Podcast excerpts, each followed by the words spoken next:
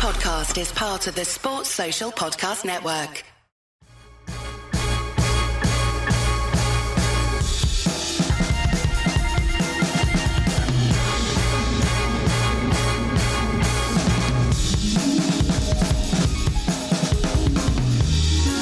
Ben Isaacs, aka Benny from the block, back in the house. My first question, straight off the bat to you, big man. Do you have a spare $6.05 billion hanging around? Um, I'll check my. I might have to like pull together a few different accounts. Oh, sure, the offshore. know, Check it's- the offshore. Yeah, account. it's not just my main current account. I would have to. I mean, I. I might have like some spare like Mexican pesos as well. I can see what the conversion is for those. I mean, we should not. we should check Propo's crypto crypto empire as well because I'm sure we can we can rattle a few because if we can all get the money together, we can gazump Josh Harris and, and Yeah. take over the, the Washington Commanders. I mean, I'm up for it if you are. I'm pretty confident we could do a better job than Dan Snyder. Um, it's just getting that money together, which I imagine is a formality, but we, we'd have to move quickly because it, it looks like it's going to be a done deal. Well, the NFL owners have approved the sale of the Commanders to Josh Harris, and it was a group, it's a consortium, isn't it? Josh Harris is, is fronting, uh, as Goodell, Commissioner Goodell says. Uh, congratulations to Josh Harris and his impressive group of partners. Um, he'll be a great addition to the NFL. He's a remarkable record in business, sports, and in his communities. But hype it up. The Josh Harris bandwagon is getting hyped up straight off the bat from Goodell, who is probably relieved as anyone that Dan Snyder is exiting stage left. Now, Snyder, I think, and this is in the backdrop of NFL owners, team owners being largely pantomime villain types, despicable Yeah. me kind of characters, right? There are exceptions to this rule. We love Arthur Blank, for example. I mean, one of the most poignant poignant images is Arthur Blank on the sidelines in Houston as everything everything unraveled. So I'm not I'm not going to fall into the trap of saying every NFL owner is a is a baddie, but we all know that there are countless examples, whether it's Hard Knocks or Nothing, other other shows that we've watched and media that we've seen where NFL owners just trying to be in with the boys and that whole oh just on every level the awkwardness all the backstory that you hear with a lot of them and the fact that many of them to get to the position to be able to buy an NFL franchise they've probably got a few skeletons in the in the closet maybe some Mhm. bodies in the desert in Vegas right maybe maybe allegedly so we that is that is if that is accepted i think you would agree with me right and i think many of Uh, us yeah, yeah, fair. agree with me dan snyder might be despite all of that the, the worst of all i mean he's got to be mount rushmore most horrible owners Oh, here, right. So here's the thing, right? Like you say, you've got to assume that you don't get to the point where you could buy an NFL franchise. And bear in mind, um, in effect, the Packers have never been sold. The Yeah. Giants and Bears, it was like a couple of hundred dollars. We're talking kind of like if you were buying a team right now, then you've got to be a certain sort of person to accumulate that sort of wealth. You've made certain decisions in your life to put vast amounts of money above lots of other things. So let's say they are all a certain type of person, yet they all hated Dan Snyder. You would think so. Yeah, right, I'm yeah. gonna, I'm gonna, I'm gonna say something here that I'm not sure how many people can relate to, but when you fly first class, oh here we go right, everyone in first class is like instantly your friends because it's everyone looks at each other like, oh, you are either rich or successful, and we have things in common, and it's super chill. There's lots of space. Whereas in economy, you, everyone's the enemy. Everyone's taking up too much um, luggage space. Everyone's putting their elbow on on your armrest. All those sorts of things. Everyone's getting their drink before you. Oh, they came down that aisle. You know everything. You're just missing out on stuff, right? yeah really the NFL owners, it should be like the first class cabin, super chill. Like, hey, look at us, we're we're life's winners. But they all disliked him. How how bad must you be if NFL owners are looking at you like, I'm not sure if this is a good guy. Like, What's What? I love this idea of all the NFL owners in the first class cabin flying Oh. transatlantic. Like, what would they all be doing? Jerry would be. I mean, Jerry would be absolutely getting trying to get numbers of all the stewardesses. I, I, I, can imagine there's like a, I, I see the way it would have to be is like one one jumbo jet What's That's Bob, what's just Bob for- Kraft doing? Just be really Oh, I careful. I we're, not gonna this, we're not going to get this show published, are we? I mean, this he's coming out- To, uh, uh, He's uh, coming out of the bathroom, and people are just, I'm not going to make eye contact. I don't want to know. And Yeah.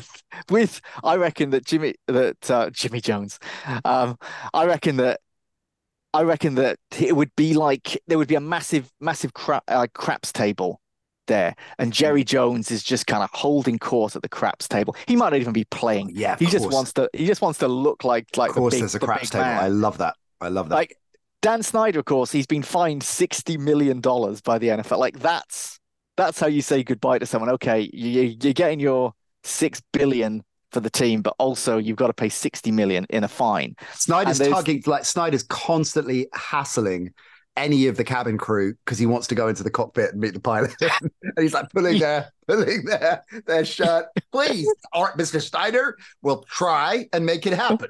Just sit back down, please. Uh, you've got some owners, perhaps all the other owners in the NFC East are just thinking, can we just like open the door and kick him out? Like we just we just want him gone. Yeah. Now there was there's stuff about um financial imp- impropriety at Washington and how one employee had emailed the CFO saying like if there's if there's an NF if there was an NFL jail we'd be in it. Which is now Right.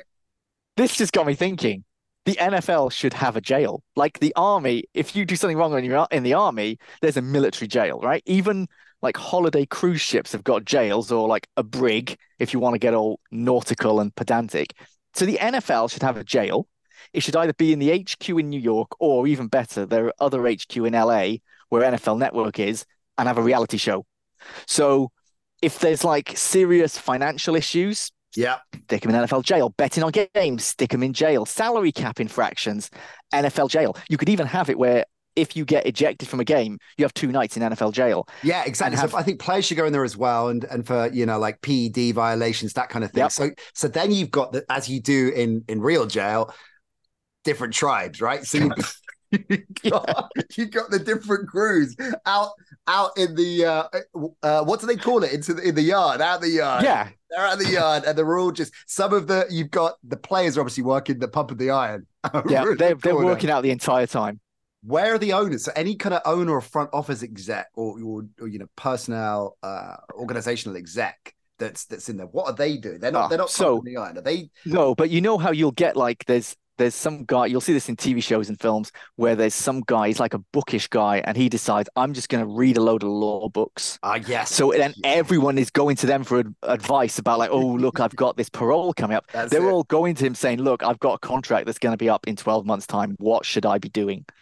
So they everyone everyone would have their place, but I want to see retired players as the guards. I want to see perhaps like down on their luck, retired players, give them a chance to do something and just tell them just handle it how you need to handle it. I love You know, this. This is a, there's a whole show right here. Hey, listen, thinking uh, thinking about that. Get, and by the way, don't get any ideas that we're flying first class to Dublin. Just to be clear, Benny. I don't I'm glad we're flying. We are flying to Dublin. We are heading there, of course, 27th, uh, 26th of August. I should say 27th. That's my birthday. That's why the Freudian slip. The, but we're going to be in. We're going to. I'm going to wake up in Dublin on my birthday. How about that? Oh. Uh, 26th of August, Notre Dame Navy. Cannot wait for that. Shout out to all our friends at College Football Ireland, including Scott McCabe's going to be on the show very soon, telling us what you can expect if you're heading over for Dublin for that weekend. All kinds of great stuff happening, and also looking further ahead next summer, another game. We'll talk all about that, what it takes to put the show on the road. So, really looking forward to Scott dropping by soon and cannot wait to be out there. We're going to be recording all kinds of content, podcasts, stuff for social, all the good stuff. I also, seeing as we're in the business of shout outs, want to shout out Rakesh. Rakesh, you will remember, listeners, has been working uh, on our AI movie and the draft game. And I, look, I love it, Rakesh. Ben, I know you love it. He sent us, a, I mean, such a complicated and thought out overview treatment, I guess, teasing the elevator pitches in there, that he's fleshing out the characters. Propo, J Bell's appeared in it as well. Ben, you are the star of the show. I am. I've, am, I I've inevitably got some hidden gambling secret as the head coach that I'm trying to hide. Uh, I and Mike is the uh, the uh, pugnacious and grumpy G, uh, G, team owner, I should say not GM, is brilliant casting. I love that as well. Rakesh, we love it. Thank you so much for sending that through. Um, we've got to try and find a way of spinning this off, whether we're going to make the show or make the movie a cast. I might take what you sent me, Rakesh, to Hollywood now and just see if I can raise money. Look, Dan Snyder's got a few quid. And, and is it at least he wants to play himself. Everything we said about Snyder, I will take. Um, I will. I will take the money if we're going to get that film, that film made. So love that, Rakesh. I really appreciate all your work on I, that. Genuinely, I was reading it. I was reading it this morning, and at certain points, I was. I had. I had tears in my eyes because I was laughing so hard. Um, it's an absolute work of genius, and it takes a genius, and it takes some amazing AI and a little bit of thought and time and the amount the amount of laughs I got from that. And that's just so far. That's just yeah, so far. uh, that's what I love. When he's talking actually talk about a franchise. Like like we said I want something in the uh, uh the Air Bud at the Air Bud level. So yep, I think we are we're well on the way. If we can get Quarterbot in there as well um that's that's something I'd like to I'd like to see. So that's brilliant work. Uh speaking of brilliant work Benny. Uh, what do you make? Maybe this is stretching a segue a little bit too much. What do you make of Denzel Mims heading to Detroit? Now, much maligned character, Denzel Mims. It didn't really work out in New York for him, but he's a talented so and so. So, is this one of those examples of deal in the grand scheme of things this offseason that isn't particularly high profile, isn't going to garner major headlines, but might end up being smart poker? Yeah, I think, I mean, the Jets clearly wanted rid um, it like you say, it hadn't worked out, but he he is talented. Like you've just got to look at his college film and you'll see how how good he could be. You know, is he is he like a star number one wide receiver? No, but you don't you don't always need to like pack your rosters with number one wide receivers. The the Lions obviously are primed for potentially winning the division this year yeah. and having a playoff run. Like they they are in an open window right now. They they haven't got Jameson Williams for the first six games of the season. Um, He's in NFL jail. Um, he, has got a couple of weeks in NFL jail. He's in the library uh, in yeah. NFL jail. um, I think this is like maybe sometimes just like a, a change of scenery can make a difference and a different offense. Now, I do wonder how much Aaron Rodgers played a part in this decision because mm. he's always been quite vocal with coaches and GMs about who he wants on his offense. And I wonder if they were not. They were on the fence with Mims, and Aaron Rodgers had said, you know, I don't think he's the guy. Well, there's no, well. there's no chemistry in, there. They brought in Cobb, they brought in Hardman, they brought in Lazard. I mean, you know, yeah, if if re-upped. there's only a certain number of seats there, hmm. so so you know, certain people were going to get certainly going to get left out. I I really like I really like this for the Lions. I think it's such a low risk move that could have such a high upside. So I'm not saying, oh, Lions fans, here's the here's the key piece of the puzzle that can like take you to perhaps the conference championship game. But he's easily someone who I could imagine getting like 50 50 catches next season in the right offense with the right opportunities. And if it doesn't work out, then it's like what is it, like a fifth or sixth round conditional pick. Yeah, the and, picks didn't they exactly kind of late round yeah. pick, pick flipping. Yeah. So I think I think it's a, I think it's a nice one. Okay, uh, we like that. Did you see, incidentally, talking about Aaron Rodgers, the um, the Jets releasing Rodgers in his uniform? Did you see? Yeah. Did you see that? Yeah. Which um, the Jets said this is not an AI generated photo. Was there? Was their caption? I, I mean, there have been so many mock-ups, bad mock-ups generally. Um, so just I think just the idea of look, no, this is an actual photo. But here's the world we live in. We have to say this is an actual photo of a person wearing an NFL uniform because generally people will be like, yeah, it's not real. It's uh, Rodgers's getting a lot of stick, and I'm speaking as um, a, a, man of a certain age, uh, suiting up to play. Uh, and often, you know, as you well know, in our Kentish Town five-a-side league, uh, Tuesday night five-a-side league, which, by the way, is very comparable in so many ways to the NFL. This, but, this, is a bit like when you compared the Euro, uh, the uh, Europa Conference League to the Super Bowl. Yeah, very similar, very similar. And as I talked about on the show, we are we are a team of vets. The uh, the the uh, North London Galacticos are a team of team of vets, but we've we got some silverware. You know, we we hang in there. We ha- even though the majority of the teams we play are all half our age, kind of certainly certainly twenty something whippersnappers. We we hold our own, but when we have won the trophy in the past, and there is a team shot of us, you know, we we look like athletes of a certain age, Benny.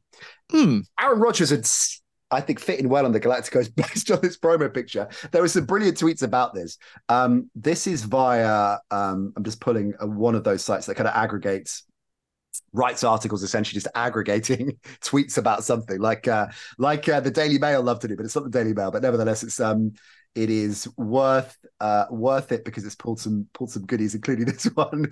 John Daigle wrote, uh, this was his tweet, when my grandpa goes 0 and 17. That's what he wrote about it. This, this is my favorite of Denny Carter. Looks like a coach who comes out of retirement to play one last game. Yeah, it it looks like it looks like a Disney film. It Yeah. looks like kind of like the, the last act of a Disney film where uh, where the coach is like, I'm just going to do it myself. After he's had three quarterbacks got an injury, he finds a loophole that oh, well, technically he's not retired. He can he can play, and it's like, Maybe we could get on, Ra- granddad. Rakesh will uh, weave him into the uh, the plot somehow, Like- uh, along with Quarterbot. That could be interesting. Let's talk Saquon. Um, I mean, a lot of buzz about him when I and Mike and I were catching up at, at the start of the week. I and Mike, of course, on holiday, fresh from the beach bar. It's a vintage Carlson episode that is in the vault. Go check that out. And we recorded it before the deadline for, for franchise tags to to sign multiple deals, uh, multiple year deals. Um, uh, so we talked a bit about Saquon, uh, but since that time, of course, uh, since Monday in the recording of that, Barkley made an appearance on another podcast, the Money Matters podcast, to be precise. And this is the uh, what he said, which of course has been doing the rounds. He might not have seen it though. Uh, Barkley said, My leverage is I could say F you to the Giants. I could say F you to my teammates. You want me to show you my worth? You want me to show you how valuable I am to the team? I won't show up. I won't play it down.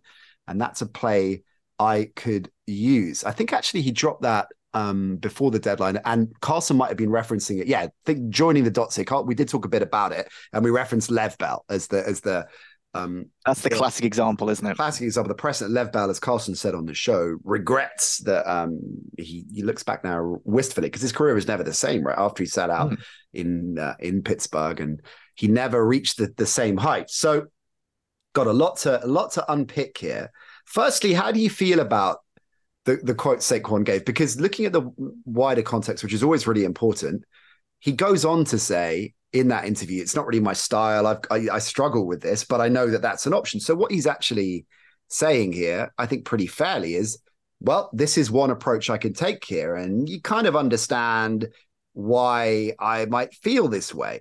Nevertheless, because we don't live in a world of looking at context, and we live in a world of just rushing into everything and taking little snippets. Oh, I can't believe Saquon would say this about his teammates. Oh, Saquon, Saquon's the bad guy. I have a lot of sympathy for him. Yeah, Hundred percent. I mean, he's a really good teammate, and he's a he's a New York kid. He he Yeah. wanted to play for the Giants. Like it was it was his dream, and to be a star running back for the Giants is kind of all he all he ever wanted. Um, it, he would if if he left, it would be with a heavy heart. He's not. His attitude isn't isn't f the Giants. You know, like that that quote has been taken somewhat out of context. He talked about he talked about these things and he said this is not this is not the sort of approach that he would want to take, but it's Yeah. one that he might have to because he's got to treat it as a business, which he absolutely has to do. I really feel for him. He's one of my he's one of my favorite running backs of the last kind of decade. But like here's the problem, right? Now, what's your favorite bag of crisps? Uh, flavor or make? Um, yeah, a particular. So, like, I, I, if I if I had a gun to my head, I might choose like um salt and vinegar square crisps. Yeah, I'm going That's an amazing crunch to that. Okay, Skips. skips, right? How much would you pay for a bag of skips? Hundreds of pounds. okay, seriously, I don't know. Depends on the mood. Depends on how hungry I was. It skips have skips have served me well. You know, Mm, Skips, I would say, if I think about my most recent interaction with Skips, I we could compare it to 1,650 all purpose yards that Saquon hmm, racked right, up right, right, in the right, right. regular season last year. So I'd, I'd, I'd, I'd flex. I would respect what Skips have done for me. Right. And even if, even if the next three bags of Skips I buy don't necessarily aren't necessarily going to hit the mark in the way that the previous three bags have hit. They're still going to definitely warm my cockles. So I, I'll, I'll, I'll, I'll pay for them comfortably. But what I mean, it might be that they're right on the shelf is say a, a good quality brand's standard like prawn cocktail Mm. that is a quarter the price of this bag of skips. And you might feel like, well, do you know what? That gives me um enough money to buy like a I've now got change God. for a, a Milky Way. This reminds me of the of the time on Talksport Radio when we were comparing quarterbacks to biscuits, and I don't Oh, think yeah, you've I mean- really let go of that. That was that was that was good. But I'm it, this is less about comparing them in terms of their style, Yeah. but just in terms of so I I love crisps, right? And I reckon I eat a bag of crisps most days. Mm. With my lunch, if I'm eating lunch at home, if I'm working and I'm tapping away on the keyboard, I'll generally have a bag of crisps with my lunch, right? But I'm not going out and spending five pounds on one bag of crisps. I'm getting a multi-pack and I'm getting value. Yeah. And that and unfortunately, running backs are bags of crisps I, and value is so important. And at the moment, Saquon is as good as he is and has been because of his age. He's 26, which doesn't mean he's over the hill, but the way that running backs are used right now, I don't think he's going to get what he feels is market value because the the teams set the market, really, See- not the players. here's where I I get off the, this train. Of course, you've got to respect the fact, the mathematics, the fiscal management that underpins the NFL. You have to. It, it you can't ignore it. And you know, do you have the masters of this? Belichick, perhaps being um, in terms of combination of his aptitude at talent assessment, t- fearlessness in cutting a star from the locker room at their peak because he knows that there's diminishing value if, if he does a deal and that's more money for the collective and you win championships with your second stringers and special teams. Yeah I, sure. There are there is undoubtedly a, an argument that can't be disputed that you have to play the game that way there's no real room for sentiment and there's no real logic in paying for what's happened historically because it might happen again if there's every chance that you're going to see a decline. But I jump off the train with certain exceptions. And this running back debate has been really bubbling for a, a number of seasons now and feels like it's really reaching a peak. And we talked about it a lot with Bijan Robinson in the draft, right? That there Hmm. are exceptions to this rule. And Saquon is 100% one of those exceptions because he is still prolific, as I just demonstrated with his stats. That forget the hundred and whatever yards he picked up in the playoffs. He carried that team. They are still, particularly given the fact I felt they overperformed last season. He's an integral part of it. You've hit the crucial number, which is 28, and it's 28 when you see market decline. There, are, there, is more in sake, unless, and less and less and less and we can never really know this, even with people we know, beat writers inside, closer to it, saying this and that about well, what the wider public don't see is we've picked up, and there are whispers uh, all the time about certain players. Saquon has had injury issues, right? So there is a very real chance that outside of anything else, there is a concern about his fragility or durability, I should say, right?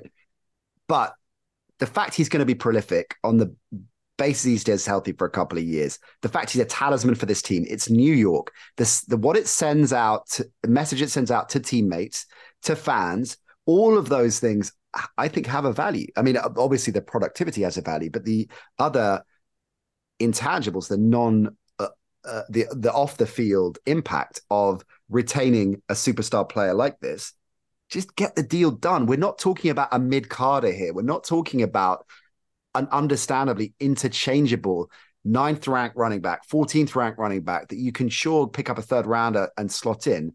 This is one of the best players of his generation. He's a different level. Do the deal. And another good reason for doing the deal is what it means for Daniel Jones.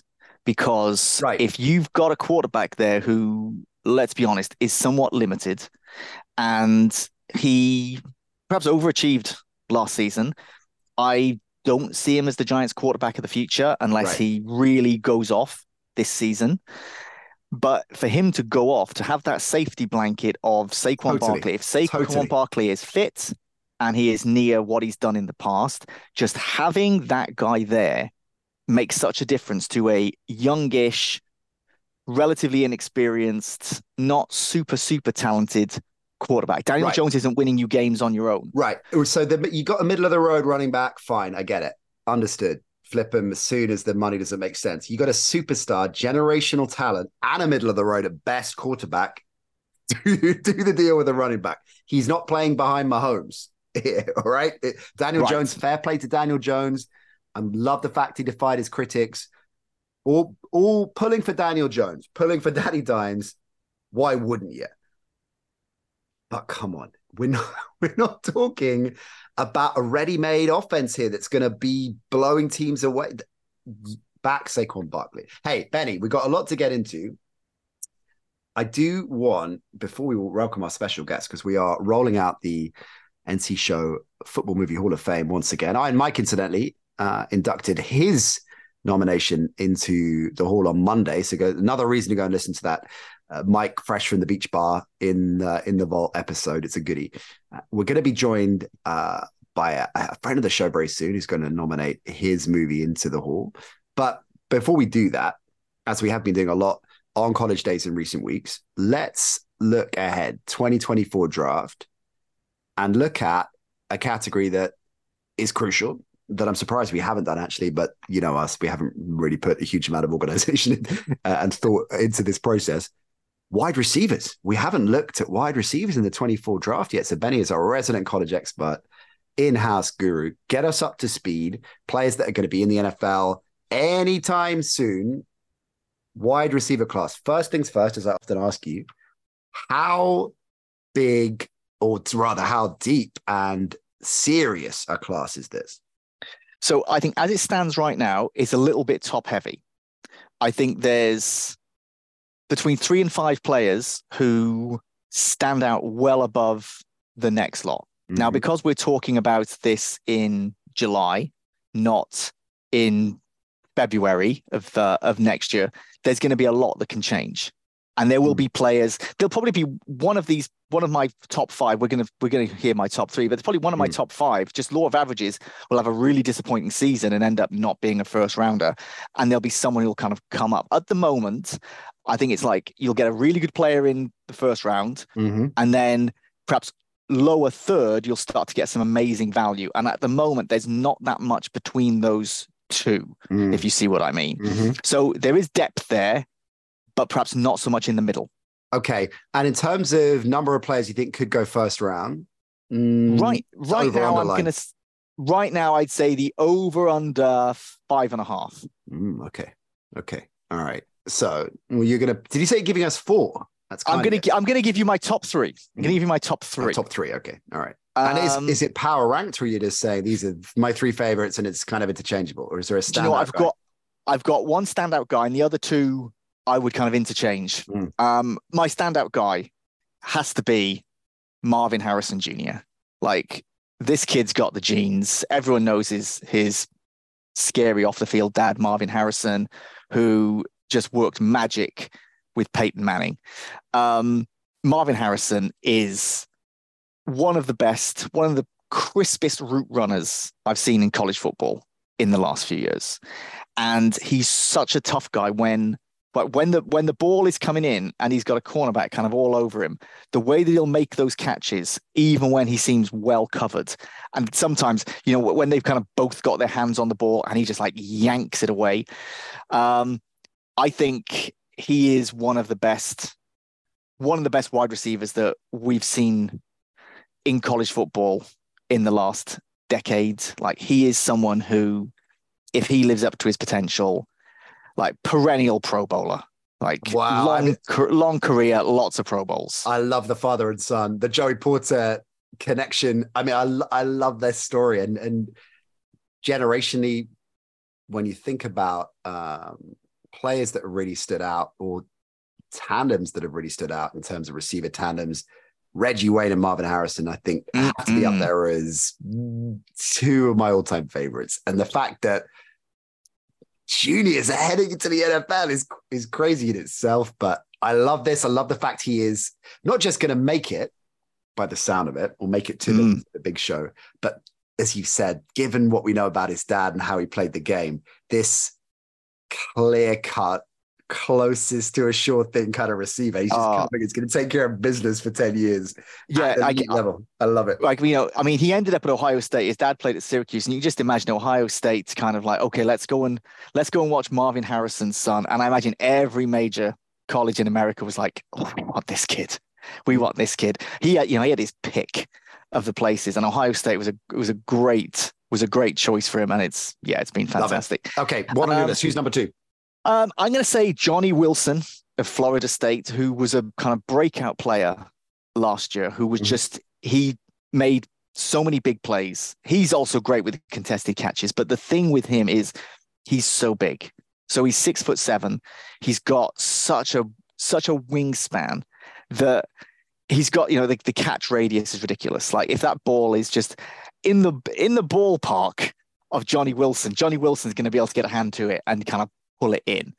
He's got to he's got to do a bit more to kind of like get away from like cornerbacks because sometimes they will kind of they will stay with him and he's uh, it can be a little bit too reliant on using his size, which when you're up against the savvier NFL guys, you've you've got to have a bit more uh, a bit more to it. But you see him play in all sorts of positions on the line. He's like he's he's done slot, he's kind of gone vertical. He's surprisingly he's surprisingly versatile. He's absolutely fantastic, I think. And For a six seven guy, is he fast? oh, he's he's he's fast, but I feel like at certain points when it's like so over that first 10 or 15 yards, super quick, Mm. but then not quite as fast beyond that. So like his 40 time might not be amazing, but that first that first 20, which can get him open, that he's just got that kind of like that that feet quickness. So Okay. I really like him and I think he's a first rounder. Another first rounder. And based on your over underline being five and a half, your third pick is going to be a first rounder too. Yeah, yeah, yeah. And I'm gonna pick um, Xavier Worthy of Texas. He's a much smaller guy. He's only he's only six foot, but he is super fast. Like kind of when you when you go vertical, he is just absolutely blazing speed. He's so quick off the line that it makes life so difficult. Like you you can't even think about like, oh yeah, let's put a linebacker on him because he's just gonna be he's just gonna be gone. His routes are fantastic as well. Not perhaps up there with Marvin Harrison, who looks like he could have a like a degree in route running, but he's he's explosive. He's fast. He needs to get a bit stronger. He's like I say, he's not the biggest guy in comparison with some of the others, and he could perhaps do with bulking up and being able to use his strength against the more physical corners and safeties. But I think he's going to really develop. He's someone who should be, you know, a day one starter. Okay, love that. Now, in honor of Iron Mike, who, whenever we ask him for, let's say, five, top five, four things, seven things, he'll give us six things, 11 things, 22 things. Give us one for the road. Maybe not Benny, a, a- an obvious top tier first round hype kind of guy, but a player that you, you think could be a sneaky one to watch in the draft next year. Um, a guy I really like, and I think he's going to be fun to watch this season and see if he can come up, is Jalen McMillan at Washington. Um, I'm not quite sure what to expect from Washington this year. They're not um, they're not as good a team as the as the other ones that I've that I've just talked about. So he might have kind of fewer opportunities. But he's another one who is very versatile. Um, he is he's in fact he's probably going to be like a kind of a, a focal point um, at Washington. So he's gonna he's gonna get he's gonna get a lot of he's gonna get a lot of reps basically. Um, I like his speed. I like the fact that he's he's he's another one who's like six one but kind of plays bigger.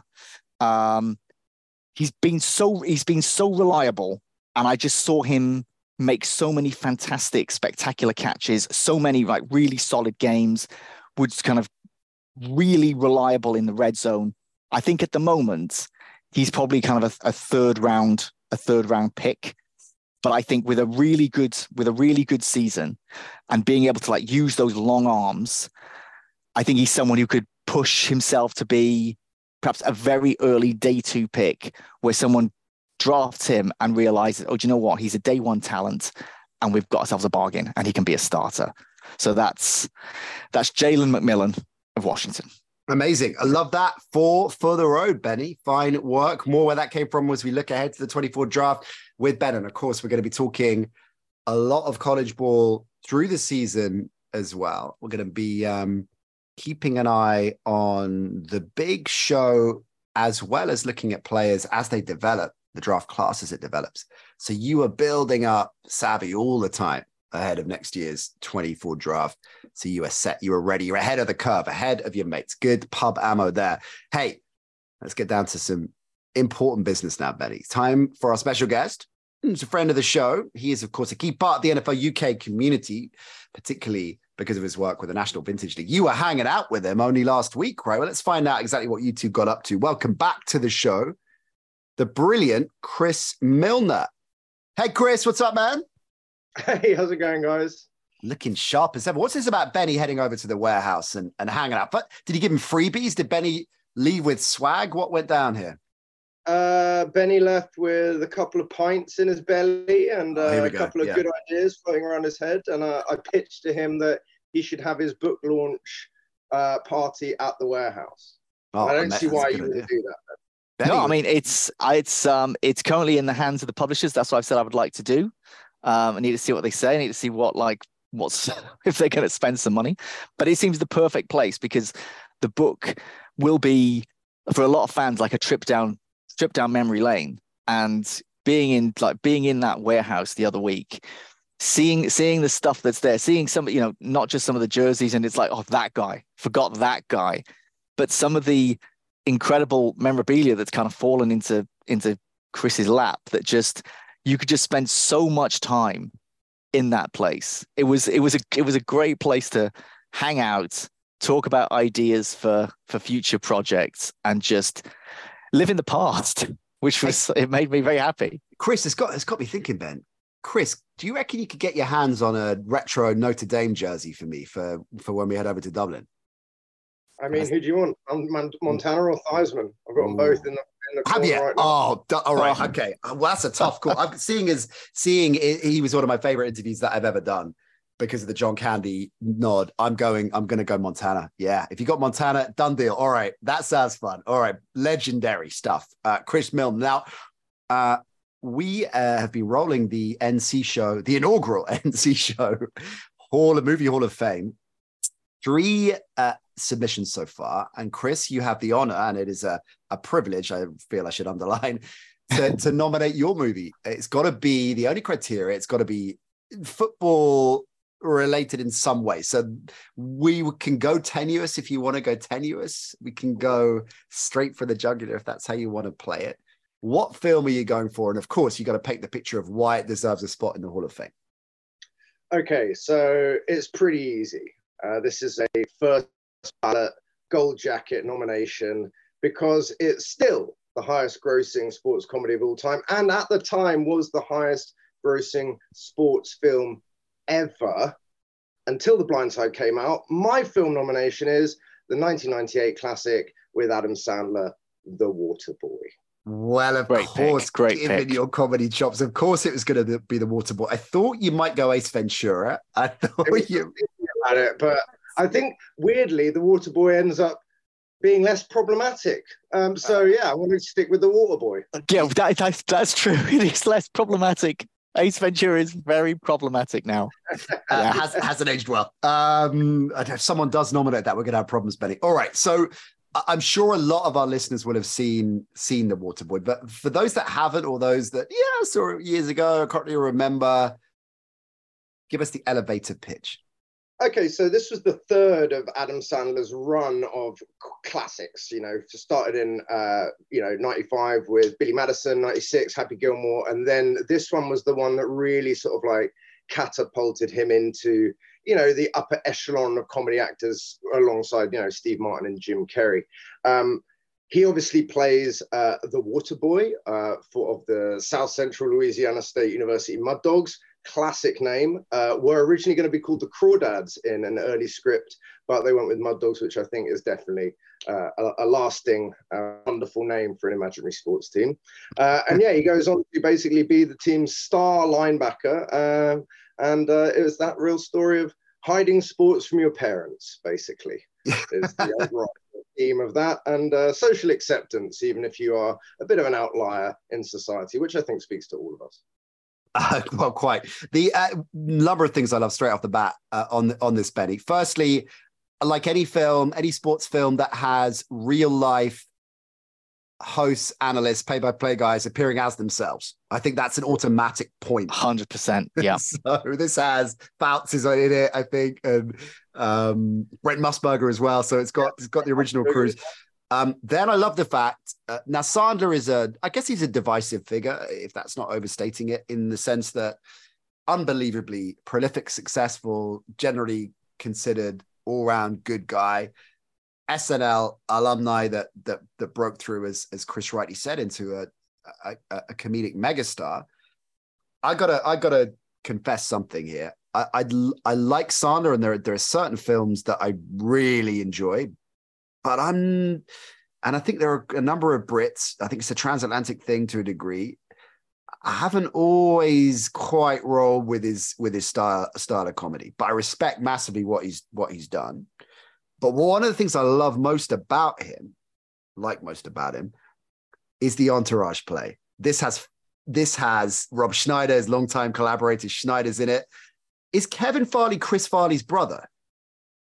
Do we know this? I'm just uh, looking at the cast list. Yeah, they're related, I'm sure. Yeah, he is the bro. He's Chris Farley's brother. Okay, so uh, and of course Farley, one of one of Sandler's uh, original SNL crew. And this is something we see a lot with with Sandler, right? Grown Ups is, is, the, is I guess the prototype of this. That he's he like um, Clooney did with Ocean's Eleven. I guess Sinatra did originally back with Ocean's Eleven. He's he's an entourage, guys. His, his crew come along. They all riff off different things. I love that about it. Oh, well, I mean, the funny thing is about two of the most uh, roles in that film, other than Adam Adam Sandler, were were uh, his mum, who was played by Kathy Bates. Yeah, right? perfect. Perfect. And then you had Coach Klein, who was played by Henry Winkler. And now the only reason those two ended up being in the film, uh, I don't know if you know this, but Henry Winkler actually hadn't had a role since Happy Days. Uh, and was really off the radar of Hollywood until he uh, was put in this film. And the only reason he was put in this film is because Adam Sandler had him mentioned in the Hanukkah song, which is one of his famous SNL bits about. Yeah, yeah, yeah. Hanukkah and how they don't have any songs. So that's the only reason Winkler got in the film. Love that. And the Fonz. He wins back for the Fonz, who is one of the greats. He when he pulls down his trousers and shows the tattoo of Roy Orbison on his bum when he says, "What Mama don't know won't hurt her," he actually got that tattoo on his bum and ended up getting it removed. But he said that he still kept the sunglasses from Roy Orbison tattooed on his bum to this day. Uh, That's too method for me. That's too method. It's to the, to the film getting him back in his uh, in his glory days. Let's talk. Um, let's talk Sandler, right? So I think, so I think Uncut Gems might be my favorite Sandler film. I don't know where we sat, but is Sandler? I'm guessing, Chris, because you you nominated this and and just the way you're talking about him. Is he one of your main, not necessarily comedic influences, but comedic phase. Because just to remind listeners, of course, Chris trod the boards as a stand up. And we've talked on on shows in the past about our, our comedic influence. And just to just to reiterate, when I say Sandler doesn't quite do it for me in terms of these movies, I say that with the due deference that I realize he he, he works for other uh, other people, and, and equally there are there are comedians I like that uh, you know other people aren't, aren't showing me. That's the whole point of it. So, is he yeah. one of your faves? I mean, comedy, as we know, is subjective, um, and you know, there's there's there's different strokes, different folks. I always enjoyed watching his films. I really do feel like, you know, after the Jim Carrey films, which you know really hit me as a sort of like 10, 11 year old, and I was like, this is amazingly funny. This guy's insanely funny. All of the Jim, I think for me, it was a very natural progression moving from Carrey films to Sandler films. Mm. Um, and I don't know why I love the sports element to them. I mean, like I prefer Happy Gilmore and um, the Waterboy to to to, to uh, Billy Madison or um, yeah. Daddy or yeah. uh, any of the other ones because I like it when films are you know to do with sports. And so mm. for me, that kind of hit the apex there with uh, with the Waterboy. Mm, he clearly loves sport as well, and that really comes across in in so many of these films, not just like not just the ones that are sport focused, but you can see that he really cares. And he's obviously been a big kind of a, a big general sports fan. And sp- and people within sport absolutely love his sports films. They love happy gilmore. They love the water boy. There was a there was a player um, Rich Ornberg, who said that Ohrnberger, sorry, who said that the only reason he tried out for football when he was in high school because he saw the Water Boy and it inspired him, and he had like about a ten year NFL career, like drafted by the Patriots. Like he's had an actual effect on the NFL. Mm. I mean, the, the, funnily enough, the Waterboy was originally supposed to be set in New England. It was originally going to be the script was about a college football team uh, in New England, and it was actually going to be shot in black and white. Um, but uh, but that changed when uh, Adam Sandler went down to um, to New Orleans for uh, for Mardi Gras. And was like, oh, we should set this in Louisiana. It's much better. And they have it in color. Yeah, Even though it wasn't set in Louisiana, it was set in Louisiana. It was filmed all in Florida. So I was going to say, I mean, it's a lot more fun if you're filming in in uh, in New Orleans, if that's where you're set. But again, as you say, filmed in, in Florida, probably still definitely warmer than. Uh, no, Florida in the winter apparently, and it was very difficult to get the you know the this famous scene where the defensive guy has his nipple rings and the, he's going. Oh. Yeah, apparently that was a really cold scene and it wasn't hot at all. Um, I love it. I love the I love the nomination. I think it's going straight in. We can't ignore the Water Boy. Um, and I don't know, we haven't really worked out the voting and selection process, but It seems to be our friends say the film they want to go in and it goes in, right? That seems to be. Although you've been working on the bracket, right? Yeah, well, I'm, I'm, I, just, I just mentioned before we talk about where this lies, I do hmm. need to point out there is a slight caveat, Mm-mm. right? Yeah, I don't want to say it's Barry Bonds esque caveats, but remember the weekend that The Waterboy premiered yeah. was also the premiere of the trailer for Star Wars Episode One: The Phantom Menace. So apparently, mm. a hmm. lot of Star Wars fans only bought a ticket to see the Waterboy so they could watch the trailer, and then they left. So, so I don't know whether these are inflated numbers, but there that is. I would be remiss if I did not mention that. There were there were a lot of films that got a boost from that, and I say that as someone, and I, I'll say this out loud, and it might sound ridiculous, but this this I wrote my university dissertation on the Star Wars Episode One trailer, not necessarily what was in it, but the cultural impact of it, including the fact that people were queuing up to watch films and then walking out after the after the after the trailers. I from what I'd read at the time, there were certain films where that was happening a lot, and the Waterboy wasn't one of those. So maybe it got a boost. People were still. I mean, people were staying. I mean, people were staying to watch. Is what oh, I mean. Why wouldn't you? But, yeah. Like, whereas some films they didn't stay to watch. Have you ever? Have, have either of you ever walked out of a film you've paid to see in the cinema? Yeah, Zoolander two. You walked out of Zoolander two. You see, Stiller, I would have not that I'm going to advocate Zoolander 2 as one of the all-time greats, but Stiller I would have in in in a in a top tier uh, in terms of film film comics. But I bought a ticket in the first place now. But, but I, I, don't think I've seen Zoolander 2 though. So. Yeah, we we we've had a big argument over that because she I, stayed and you went and you just couldn't couldn't hack it, couldn't handle it. Uh, I've never walked out. To me, it's like if I'm in a restaurant and the and the meal is bad, I'm still eating it.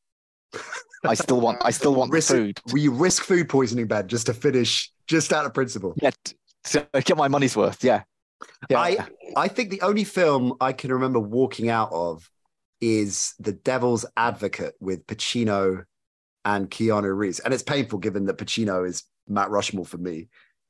I yeah, I, I just I, I, I was getting a headache I was getting a headache by the end. It was, uh, and I've often when I say that to people, they look utterly incredulous. Like The Devil's Advocate's a great film. I don't know, where, I don't know how we got onto The Devil's Advocate from The Waterboy, but there you go. So, okay. Uh, back to that bracket, Benny. So you're gonna, how's this gonna work? Because you sent me something on WhatsApp earlier in the week that uh looked to be a bracket. Are we are we gonna put? Yeah. Are these going into the Hall of Fame, or are we getting people to once they're in the Hall of Fame to vote, or how's it how's it working? so what I thought I would do is I would take 32, generally what's considered to be, say, the 32 best mm. um, films that have American football as. Are there 32? oh, there's there are there were some that didn't That's make right. the cut. Wow! And I'm not. I saw, an, I saw an article was a Rolling Stone like the 500 best bassists in the world. I was like, are there 500? there, I found thir- I found 32. Who's, who's 500 on that list? I want to, know. Are you pleased you're on it or are you like, oh, for 500? I came in at number 498. Yeah. um, so there was some there was some that made the cut that perhaps some people feel shouldn't, such as Air Bud, uh, Golden Receiver. Who doesn't feel that should be on there? I mean, uh, bring. I, I just feel it's not one of the best Air Bud films. That's the Oh, thing. It's a whole, Yeah. So- yeah. And it's it's it's kind of roughly seeded. By that one.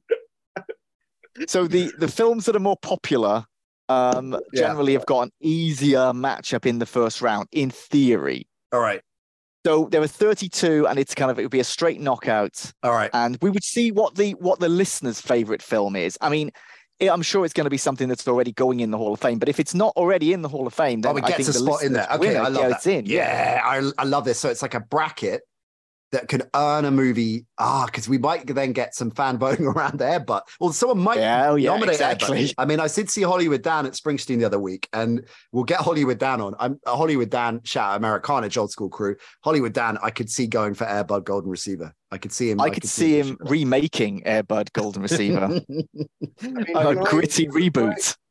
Can I, at this point, withdraw my nomination and actually put forward the Devil's Advocate? Get out of here now. Annoying that and uh, maybe ruin the bracket.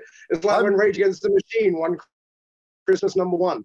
Everyone's gonna we're gonna have like you know a rebel voting spree for Devil's Advocate. ever oh, oh, American football film of all time. I'm te- I'm terrified after my Mike Mayock run in that I'm going to um I'm going to somehow be in an airport bar with Pacino sitting on one stool and then uh, and chatting, think, oh my god, it's Pacino, and I'm making small talk, and this is one of the greatest moments of my life. And then someone, uh, a, a listener to the show coming in, referencing the Devil's Advocate story, and it all goes horribly. wrong. Pacino goes off to first class with Ben. Yeah, I'm sitting there with my whiskey, ruining the day. I said uh, that I didn't like the, dev- the Devil's Advocate. Um, Chris, it's great to see you, man, and um, congratulations as ever on uh, on uh, National Vintage League. It sounds like we're going to have the book launch there, which is good. And as we've spoken about many times, uh, we are going to be uh, over your sides during the regular season and, and do a whole show from there. So I'm looking forward to that. And as you kind of alluded to when you talked about you and Ben having a few beers, there might be a few other things in the pipeline with the three of us coming your way, gang. So uh, I'm going to drop that out uh, as a teaser and see how see how that plays. So if our listeners want to follow you on social, it's uh, at NVL Tweets, right? Correct. At NVL tweets at Chris Milner. Um, yeah, Chris in the NFL and National Vintage League on Instagram. Um, Looking forward to that. come down to Mo- my house if you're in Peckham. Like, Montana jersey, box that up for me, bud. That is that has my name on it. Let me know the damage, and I'm going to be wearing a resplendent at, at the uh, uh, uh, College Football Classic in Dublin, wearing that. Benny, that's setting the bar quite high, mate. You got. I'm laying down a marker to you and Propo now. yeah. I mean, I'll generally, I'm I'm going for streetwear in general for that game. I just want Oh, to yeah. I just want. I want to make sure I get into the bars and clubs of Dublin after the game, Oh, I see. and not Smart. just Smart. not just going crazy in the president's box as we did last time after the Oh, game. God, yeah, I do. I, I, I'd forgotten that, but yeah, we did. We certainly. uh Have you seen the the northwestern stories that have, have uh, been rolling with? So that's probably a separate pod that we should. uh we yeah, should that's not great. Yeah, not great at all. But we, it meant we did see that coach's last ever win. That was his last. was the last game. Yeah, yeah, Yeah, they didn't That- win a game in America last year. Mm, there you go. There you go. Uh, brilliant stuff. Well, more. ever things, by the way, just before I go, um, I would be remiss if I didn't mention on this day of days, Hmm. shout out to Josh Harris and the new ownership group of the Washington Commanders. The days of Dan Snyder are officially over. Ooh, Uh, and We've been talking all about it. Uh, the, you know what was what you can do. The magic of pod. You can go back now. This is kind of really kind of spinning metaverse on its head. But we talked about at the top of the show. You didn't hear that. You come in at, at the bottom of the show. Now you're bigging up Snyder. You can go back. Why and not? listen- no, you're he's not. not. He's not. There you clip that out right now. I thought- Because he's in big- London now. If I ever see him, this is like your Al Pacino thing. Oh, What's God. going to happen is I'm going to be next to Snyder and bloody Pret a Manger, and someone's going to play the podcast with you going, "Oh, you know, when you're bigging up Snyder." I'm going, "Oh, Well, Chris could lose all his credibility. we we we're actually I think we landed on we're gonna much as we don't like Snyder, um, we're fine with him financing our film with the um the film that Rakesh has been working on with AI that has Ben as the draft hero. Uh, we're fine to take his money. We're fine to take the dollar. So he can finance that, the Devil's Advocate 2, another Airbud movie. We can just create some kind of all new Hollywood studio there. So um, yeah, shout out to, to Dan Snyder. We've topped and No, tailed no. the show with him. Benny, brilliant stuff, mate. Look after yourself. Enjoy your holes. Ben's off on the on the road, so we'll see him in a few weeks' time. Chris, you'll be checking back in with us very soon as well. Fine work, fellas. We are back next week, me and Propo, with that much anticipated uh, Gen X Gen Z special. That's coming finally next week. Ollie's finally sobered up and sorted himself out, so he's going to be back in the house. Uh, and we've got lots more coming your way as we build up to the 2023 season. Where are we now? Friday, the 21st of July. Yeah, we've got a stack of episodes 58 rolling. days. How many days, mate? I think it's about 58, 56, something like that. Oh no, we're under 60. That's the point. Not that anyone's counting. Love that. We are rolling fast to the season and we are right here getting you set for it. Brilliant stuff, fellas. Look after yourself. See you soon. See ya. All right.